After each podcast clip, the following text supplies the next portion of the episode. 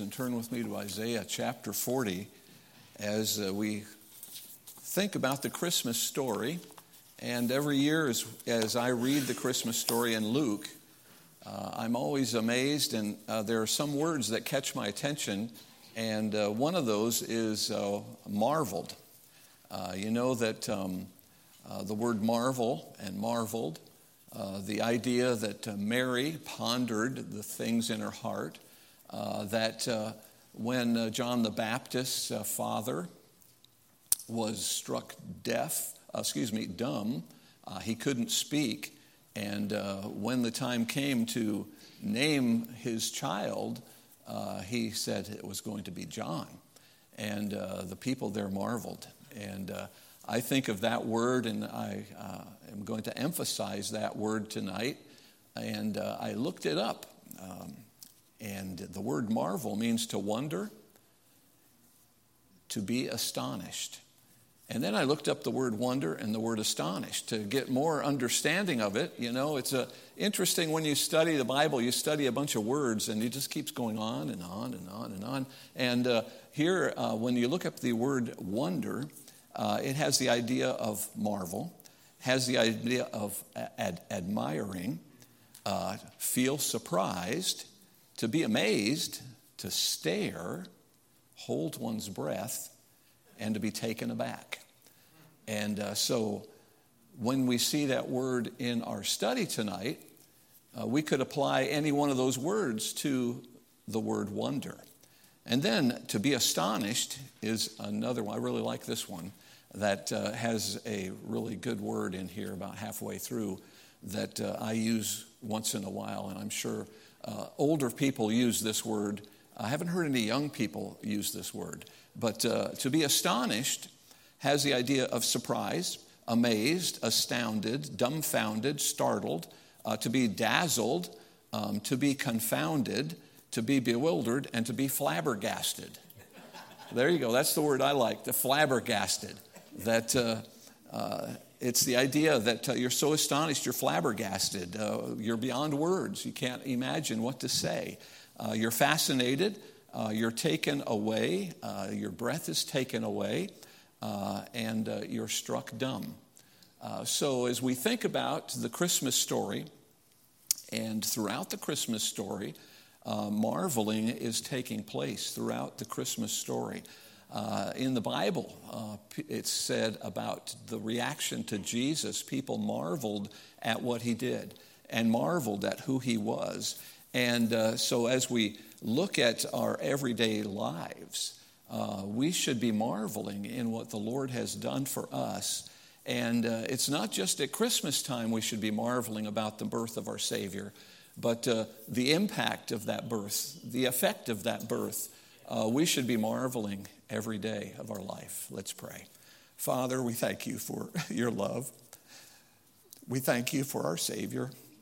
Help us, Lord, to uh, not just have a head knowledge of him, but uh, we'd have a heart knowledge that would respond out of joy and uh, compassion that uh, you have shown us that we would desire to serve you because we love you. Lord, I pray you'll bless our study tonight. In Jesus' name, amen. So, our story, as we look at the story of the, uh, the Christmas story, the first thing that comes about in the book of Luke is the story of uh, John the Baptist's birth.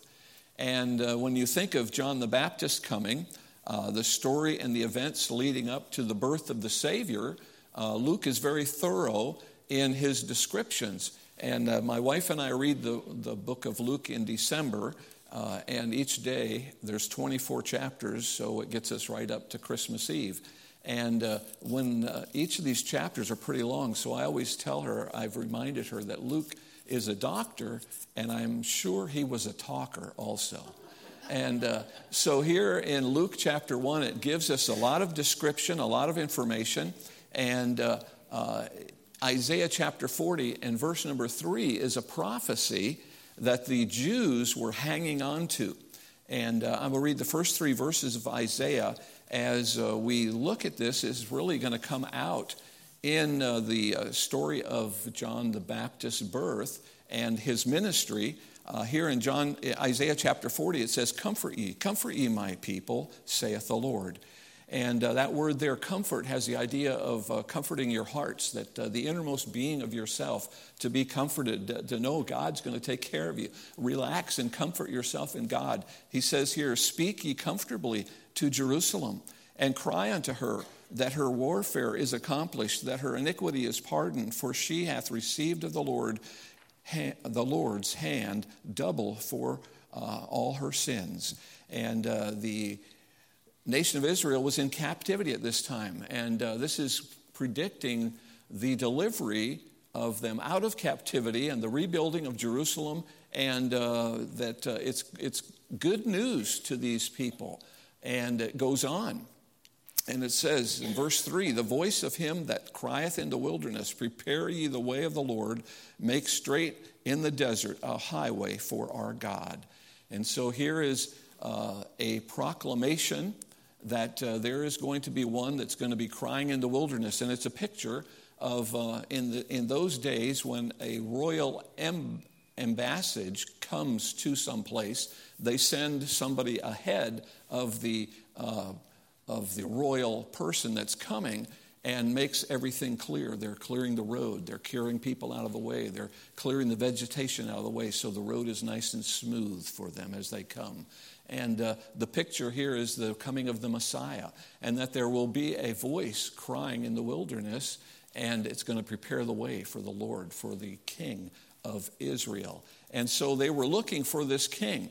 And uh, uh, here in uh, Luke chapter 1, as we start the Christmas story and look at uh, what Dr. Luke says about the, uh, uh, at the beginning of the Christmas story, he brings out the birth of John the Baptist, uh, Zacharias being the father of John the Baptist. He is the fulfillment, John the Baptist is the fulfillment of this one who is crying in the wilderness. In fact, in John chapter 1, verse number 23, let me uh, read that to you real quick. In Luke chapter, John chapter 1, verse 23, John is introduced in the beginning of the book of John. Remember, John is the book that tells us that in the beginning was the Word, and the Word was with God.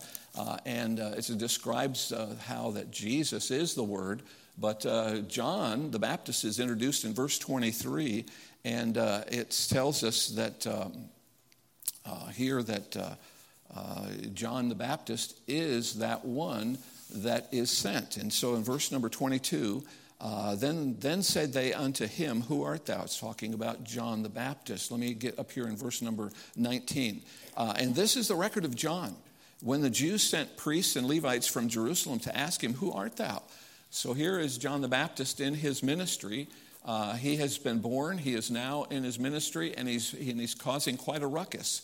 Uh, people are coming to him, they're being baptized, and the Jews leaders come to him and say, Hey, who are you? And uh, he says, uh, and he confessed and, and denied not, but confessed, I am not the Christ. And they asked him, Who art thou then? Art thou Elias? That's the word for Elijah. They thought Elijah was going to be that one that was going to come back from the dead and proclaim the way of the Lord. Uh, they said, Are you Elijah? He, said, he saith, I'm not. Art thou that prophet? And uh, that prophet is the one that's described in Isaiah chapter 3 that they're waiting for, that prophet. Uh, that one that uh, in Deuteronomy, Moses said there would be one ra- raised up from among you that would be your prophet that's going to deliver you. And he says, Is that the prophet?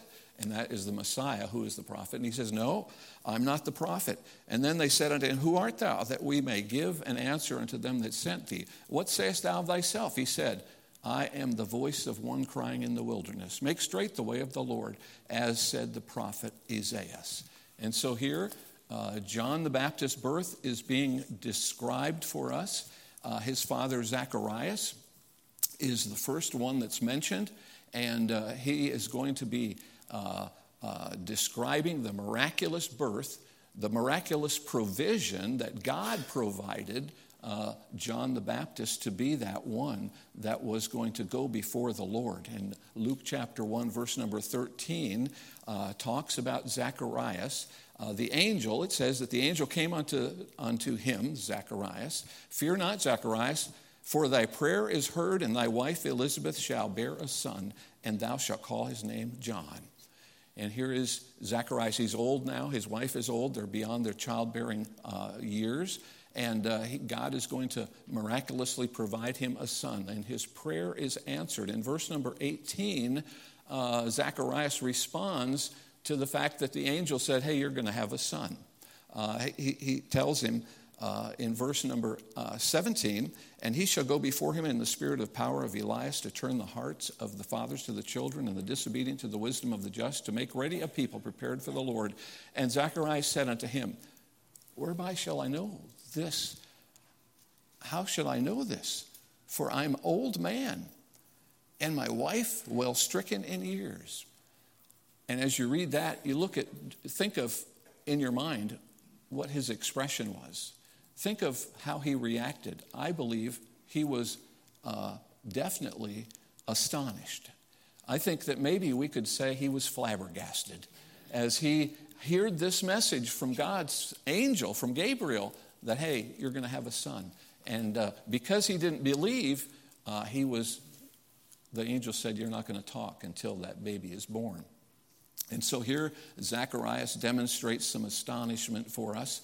And then in verse number 21, uh, as uh, there were people outside, Zacharias at this time was inside the, the uh, sanctuary performing his priestly duties. And obviously, it didn't take very long to do that. But in this case, he was in there for quite a while. And verse 21 tells us that the people waited for Zacharias and marveled that he tarried so long in the temple. And so here are the people waiting for him and they're marveling. They're saying, hey, what is going on? What, what, what is Zacharias doing in there? Something has happened. Something is going on. And uh, so he comes out and uh, he explains. He doesn't explain because he can't talk. And uh, he calls for some paper to write on. And uh, he tells them that uh, he uh, has been basically, an angel has been speaking to him and uh, it's interesting that um, the people that are there who are uh, astonished at what's going on, they're marveling at what's going on that took so long.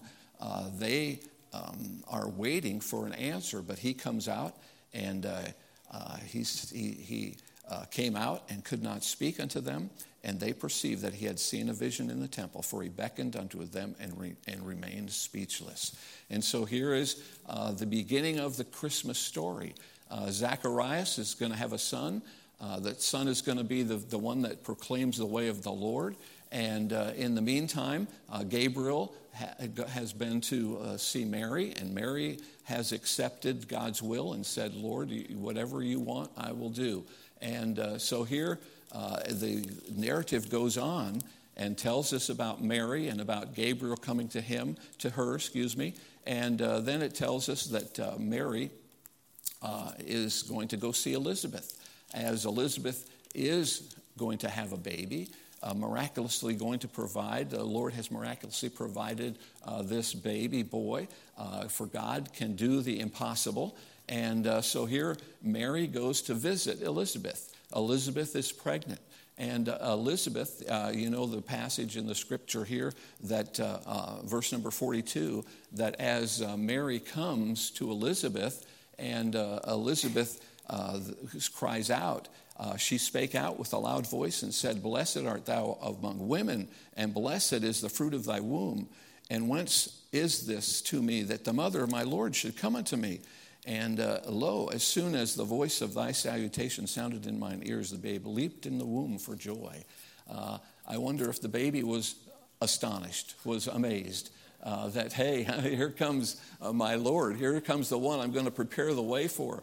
Uh, I, I, don't know what that baby was thinking of, but uh, it leaped in her womb, a sign to Elizabeth uh, of the verification that, hey, Mary was carrying this, the Savior.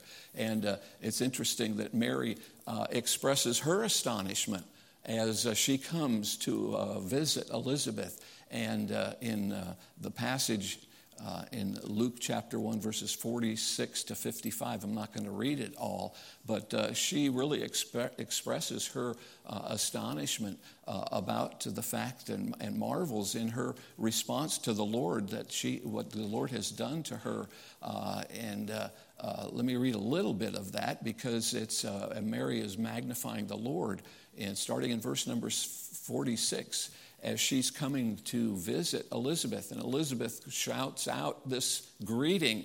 Uh, Mary responds with, uh, uh, my, my soul doth magnify the Lord. Uh, she is uh, so enamored with the Lord, she's going to worship him and uh, reflect for us how she is marveling in what God has done for her. you know that the Lord has done so much for us uh, we should be willing to be marveling in what he's done for us and be ready to give an answer for the hope that's in us. And here is Mary giving an answer to Elizabeth. Uh, she says to her, My soul doth magnify the Lord, and my spirit hath rejoiced in God my Savior. For he hath regarded the low estate of his handmaiden, and behold, from henceforth all generations shall call me blessed. And she goes on and talks about God's mercy and about God's love and uh, how that she is responding to what the Lord is doing and going to make her part of in bringing the Savior into the world. And then um, in uh, Luke chapter 1, in verse number 63, this is the continuation of the story uh, that, uh, that uh, uh, little greeting, that uh, little space of time that Mary went to see Elizabeth is kind of like a parenthesis between uh, this uh, story of the birth of John the Baptist, and now the story continues, and uh, uh, it's about time to, to name the baby. The baby has been born, John the Baptist has been born, and the baby needs to be named.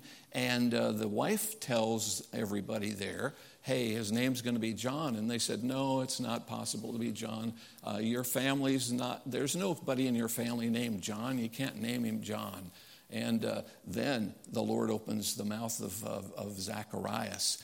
And uh, um, he asked for a writing table in verse 63 and wrote, saying, His name is John. And they marveled all. So here they are, they're marveling. They are standing there. Uh, the, tradition is to name your, your boys after the father, uh, at least after the grandfather, or a family name. And here's a name out of the blue, according to all the rest of the people there. But the angel Gabriel told them, hey, you're going to name him John. And uh, he says, his name's going to be John. And his voice came back, and he starts praising the Lord. And uh, uh, it's marvelous uh, as they marvel. And uh, remember what marvel means it has the idea to wonder, to be astonished. They're astonished, they're amazed at the fact that his name is going to be John. And uh, they expressed, uh, the uh, people expressed their, uh, their uh, reaction to it in marveling in verse 65 and 66. And fear came on all that dwelt around about them and, the, and all, the, all these sayings were noised abroad throughout all the hill country of Judea. And all they that heard them laid up these things in their hearts, saying, What manner of child shall this be? And the hand of the Lord was with him. And so here, uh, Zacharias uh, responds inappropriately. The Lord shuts his mouth, so to speak. And then, when uh, the time comes to name the child, uh, he names him John. Uh, the Lord opens his uh, voice box, and uh, he is uh, rejoicing in the fact that God is working, is going to provide a light to the Gentiles, and uh, that he is so happy that his son is going to be named John. And the story, the narrative goes on. We're very familiar with this, and now the announcement of the birth of our Savior. Again, the word marvel, uh, the, the idea of wonder is very present and prevalent in this story as well. As we think about the shepherds in chapter 2 of Luke, as, as Dr. Luke gives us the explanation and the uh, scenario of the uh, birth of our Savior, that uh, here in Luke chapter 2, verse number 9, uh, the shepherds were sore afraid, as it tells us that the angel of the Lord uh, came upon them, and the glory of the Lord shone round about them, and they were sore afraid. Uh, they fell down on their face, and uh, it tells us that uh, um, they, were, they were to go to this babe that's in a manger, wrapped in swaddling clothes, and they were afraid. they, they decided to go see what the angels had said. And in Luke chapter 2, verse 17, uh, their response to the angels uh, produced some action in uh, verse number 17. And when they had seen it, uh, that is the, the Savior, uh, they responded to the angel. They went to the, uh, to the manger, saw the baby, and their wonder and astonishment was reflected in how they reacted and that is in uh, number verse 17. When they had seen it, they made known abroad the saying which was told them concerning this child. And all they that heard it wondered at those things which were told them by the shepherds. But Mary kept all these things and pondered them in her heart. And so here the shepherds have come, the shepherds have responded to the message, and uh, they have come to see the Savior. And uh, uh, Mary ponders these things in her heart as these shepherds come out of nowhere. Uh, she has just had the baby. Uh, she is tired from her long journey. She's sitting in the, uh, in the near the manger. Uh, she's sitting in straw, laying down, probably resting after the birth of her first child. And here comes these unknown strangers to her to the cave where they were at, in, and, and she's amazed, I'm sure uh, as these shepherds tell her that the angels have declared that uh, the, the, there is good news, their Savior is born. And here she is pondering it in her heart. And uh, uh, the shepherds who were afraid of these angels, uh, they came to the, to the manger, and uh, uh, there in chapter 2, verse number 18, they went out and told everybody what the angels had told them. They told them about this, this baby in the manger, who is the Savior of the world. And Mary is pondering it in her heart. And uh, uh, it's a marvelous thing that they're hearing. And uh, could it be true? Could this, as she ponders it in her heart, as all these people that have heard the message, as they uh, consider, as they wonder about those things that were told them by the shepherds, could it be true? A Savior's been born? Uh, they're amazed, they're astonished. Uh, it is something that uh, uh, probably took their breath away to imagine that the Savior of the world is here, uh, born in their day, come to save them individually, each one of them. And uh, can you imagine the amazement of the shepherds as these lowly shepherds, these nobodies sitting out in the field? Uh, they were not rich, they were not famous, and here is the angel of the Lord appearing to them, and they hear the angels uh, in a chorus, not singing, but saying about their wonderful Savior and the God that has provided the Savior, uh, what they must have, how astonished they must have been when they got their wits about themselves and went to see the baby.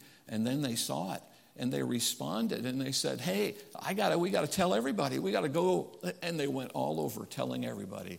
And people wondered and pondered and saying, Hey, is this true? Is there really a Savior? Is it really God working in our day in this present time? And uh, can it really be true? They wondered about what the shepherds had told them. Then Mary, she kept it and pondered it in her heart. Uh, is this the fulfillment of the angel's words? It obviously is. And uh, then, eight days later, Mary and Joseph go to uh, dedicate the baby in the temple. Uh, after eight days, he's to be circumcised, and they go in there, and here is this old man that comes up to them, Simeon, and picks up the baby and uh, can you imagine the uh, startled new mother when uh, that man, that old man, comes up and grabs that baby and starts proclaiming uh, that this is the basically that this is the Savior of the world. And uh, Simeon in chapter two, starting in verse number twenty-five, announces, "And behold, there is a man in Jerusalem whose name was Simeon, and the same uh, man was just and devout, waiting for the completion, consolation of Israel. He's waiting for the Savior. And uh, the Holy Ghost was upon him, and it, and it was revealed unto him by the Holy Ghost that he should not see death before he should see the Lord's Christ. And he came by the Spirit into the temple. And when the parents brought in the child, Jesus, to do him after the custom of the law, then took he um, him up in his arms and blessed him and said, Lord, now let us thy servant depart in peace according to thy word. And so here's this astonished mother who has just been uh, uh, visited by these shepherds and now, eight days later, uh, goes into the temple, and this man grabs up her baby and uh, uh, describes that, uh, Lord, now I can die. Uh, I see the salvation of Israel.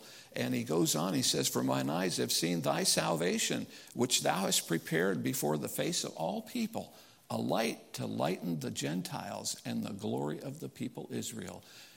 And here's the response of Joseph and Mary. Remember, there's wonder, there's marvel, there's astonishment in this story. And here in jo- Joseph, in verse 33, and Joseph and Mary, and Mary Joseph and his, and, and his mother uh, marveled at those things which were spoken of him.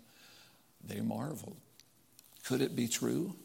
Uh, could it be true that this little baby was the light to the Gentiles and the glory of the people of Israel?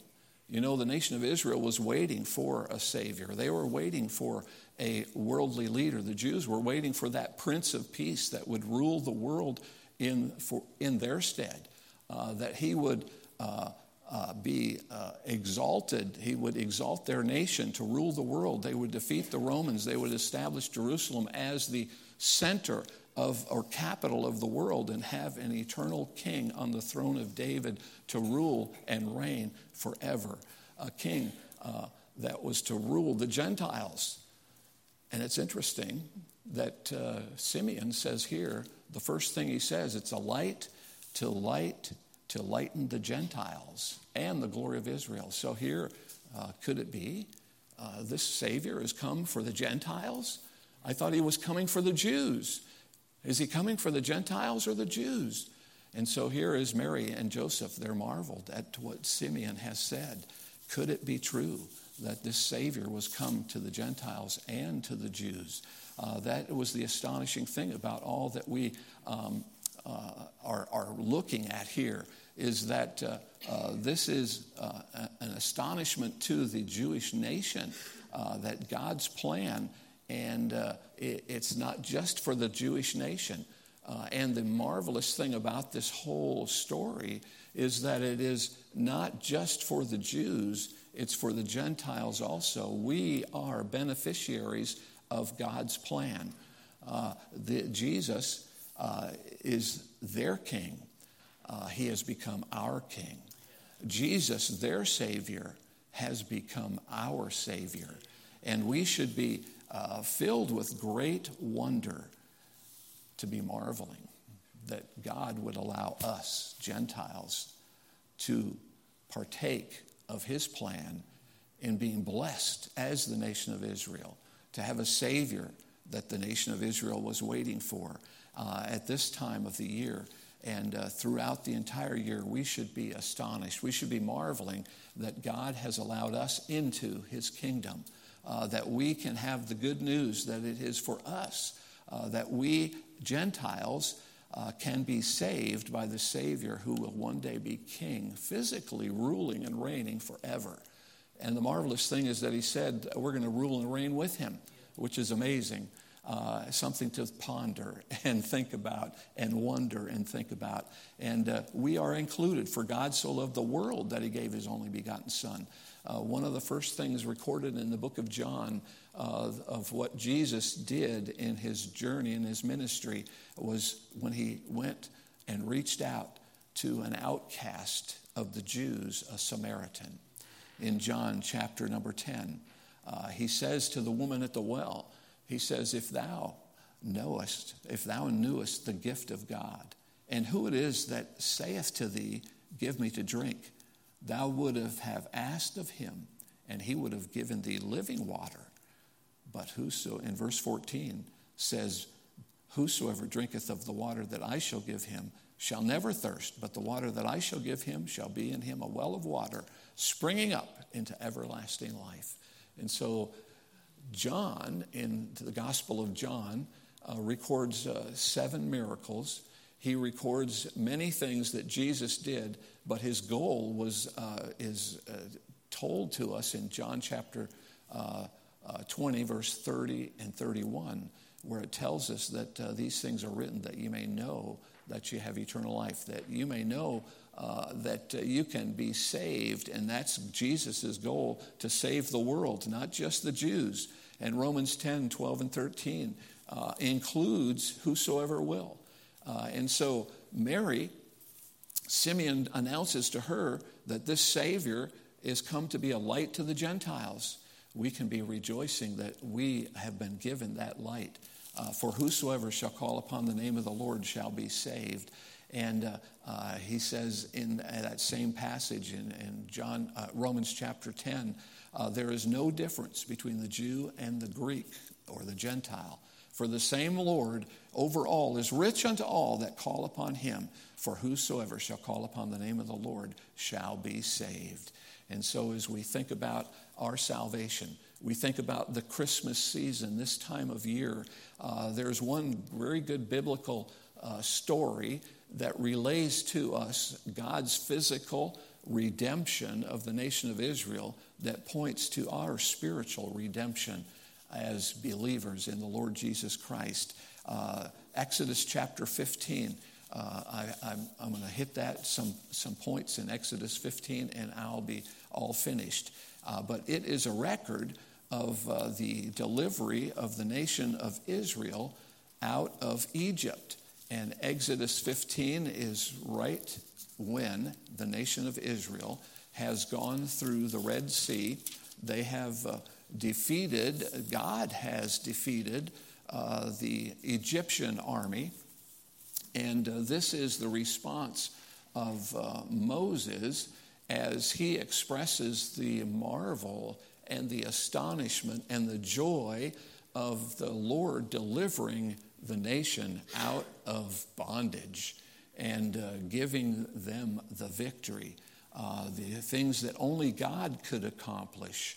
Uh, it's an amazing, astonish, astonishing, and glorious in our eyes. As we look at this story, how you know the story of uh, uh, the Red Sea opening, the nation of Israel escaping on dry ground, and how that the uh, Egyptian army chases after them and uh, the Lord closes the water over them. And uh, it's interesting if you've ever, excuse me, seen any of the videos on uh, people who have done research on the uh, Red Sea. Uh, it's you see Doc Shoemaker; he has the video. it's really amazing. they have taken submarines down under where they believe the Red Sea, the, the place where they went across on, and uh, there's evidence of, of chariot wheels and things down there. So uh, the Lord uh, is uh, here uh, helping us to see uh, how Moses reacted to on, what only God could do. And it points to our spiritual deliverance, it, it shows us their physical deliverance. and I'm just going to hit a few of these verses, some of the highlights of it. it goes from uh, uh, excuse me, Exodus 15, um, verses uh, 1. Let me see here. Let me uh, get my notes quickly here. Uh, Exodus 15, verses 55 to, through 57. Uh, he has, no, that's not it. That's, that's not the proper reference. It's in Exodus chapter 15, starting in verse number 1, and it goes through to um, verse number 21. And so, as we think about uh, some of the highlights of this, I'll start off at the very beginning of it, real quick. Then sang Moses and the children of Israel this song unto the Lord, and spake, saying, I will sing unto the Lord, for he hath uh, triumphed gloriously. Uh, this is a, a response uh, demonstrating their, their, their marveling, their glorifying in the Lord. Uh, verse number one, uh, they say, Moses says in his song, I will exalt him. Uh, Uh, he is the one that is, is uh, preparing the way. He has become uh, my salvation. Uh, he has triumphed gloriously. Verse 1, the Lord has triumphed gloriously. Verse 2, the Lord is my strength and song. He's become my salvation. Uh, Moses reflects on what God has done. He says, I will prepare him a habitation, I will exalt him. Uh, verse number six says, The Lord has dashed in pieces the enemy. Uh, verse 11, Who is like unto these glorious to thee, glorious in holiness, faithful in praises, doing wonders? Thou art mercy. Thou, in mercy, hast led forth the people which thou hast redeemed. Thou hast guided them in thy strength unto thy holy habitation. The Lord, in verse 18, shall reign forever and ever. And so Moses describes uh, his re- response for us of how he sees God in delivering them from physical bondage and defeating the enemy and delivering them and giving them freedom. Uh, and it points to our spiritual uh, deliverance as believers. And we should be marveling in this deliverance. Let me, real quick, give you some Bible verses that go right along with every one of these little uh, sentences that I read. Verse number one, he triumphed gloriously. Uh, Ephesians chapter 2, verse 1 through 5 describes us before we're saved. And it tells us that he has rescued us who are dead in our trespasses and sin. 2 Corinthians 2.14 tells us that, that uh, we need to give thanks to God, uh, that uh, thanks be unto God who always causeth us to triumph in Christ. So Moses in verse 1 says, God, you have triumphed gloriously. Uh, Paul in Ephesians chapter 2 says, God, you have triumphed gloriously, delivered us from death, delivered us from the punishment of sin, and given us a new life. Second Corinthians uh, Paul reminds us that we're always triumphing in Christ. Verse 2, Moses said of the Lord, uh, he said, The Lord is my strength and song. Ephesians 2 8 and 9 tells us that it's not by our strength that uh, we're saved, uh, not by works of righteousness which we have done, but according to his mercy, he saved us. And he is the one that keeps us. He has become my salvation. Uh, Moses mentions that in verse number 2. Uh, Acts chapter 4 tells us in verse 12 Neither is there salvation in any other, for there is none other name under heaven given among men whereby we must be saved. Uh, he is our salvation. Uh, we don't save ourselves, God does it. And Moses reminds us that uh, uh, in his praise of God, he says, I will prepare him a habitation. And the Lord uses his uh, apostle Paul in 1 Corinthians 6 19 and 20 to remind us that we are the temple of the Holy Ghost. Uh, Moses said, I will prepare him a habitation. Because he's so good, I'm going to give him a dwelling place. He's going to dwell with me. And the Lord says, as believers, that to what? Know ye not that your body is the temple of the Holy Ghost which is in you, uh, which ye have of God, and you're not your own, for you're bought with a price. Therefore, glorify God in your body and in your soul, which are God's. And so, here, uh, as our responding, as we marvel in our salvation, uh, it should affect the way we live. It should affect our heart attitude towards life and realize that, hey, the Holy Spirit is dwelling in me. Uh, I'm not my own.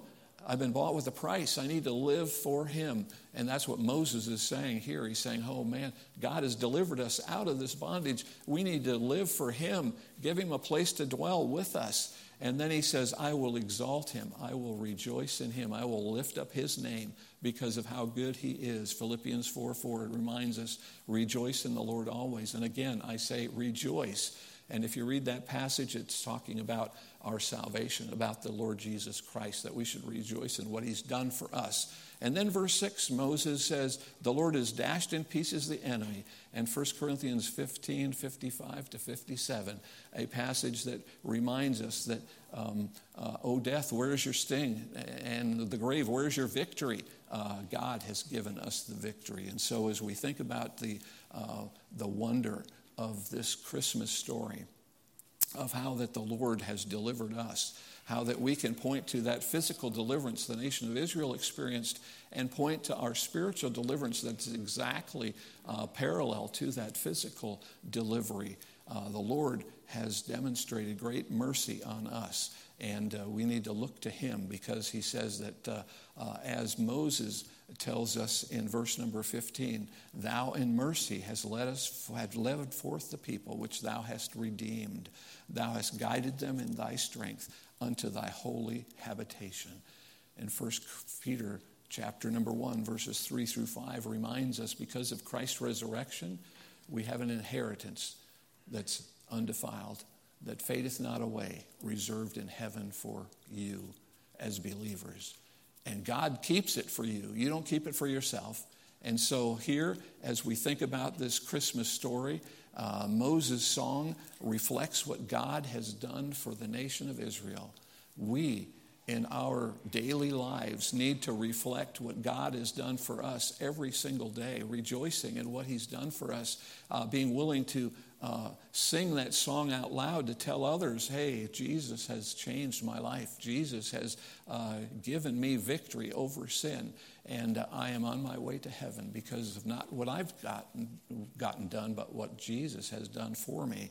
And uh, uh, as we think about this great song of Moses, it really is, should be our song, uh, reflecting our heart's attitude towards our Savior.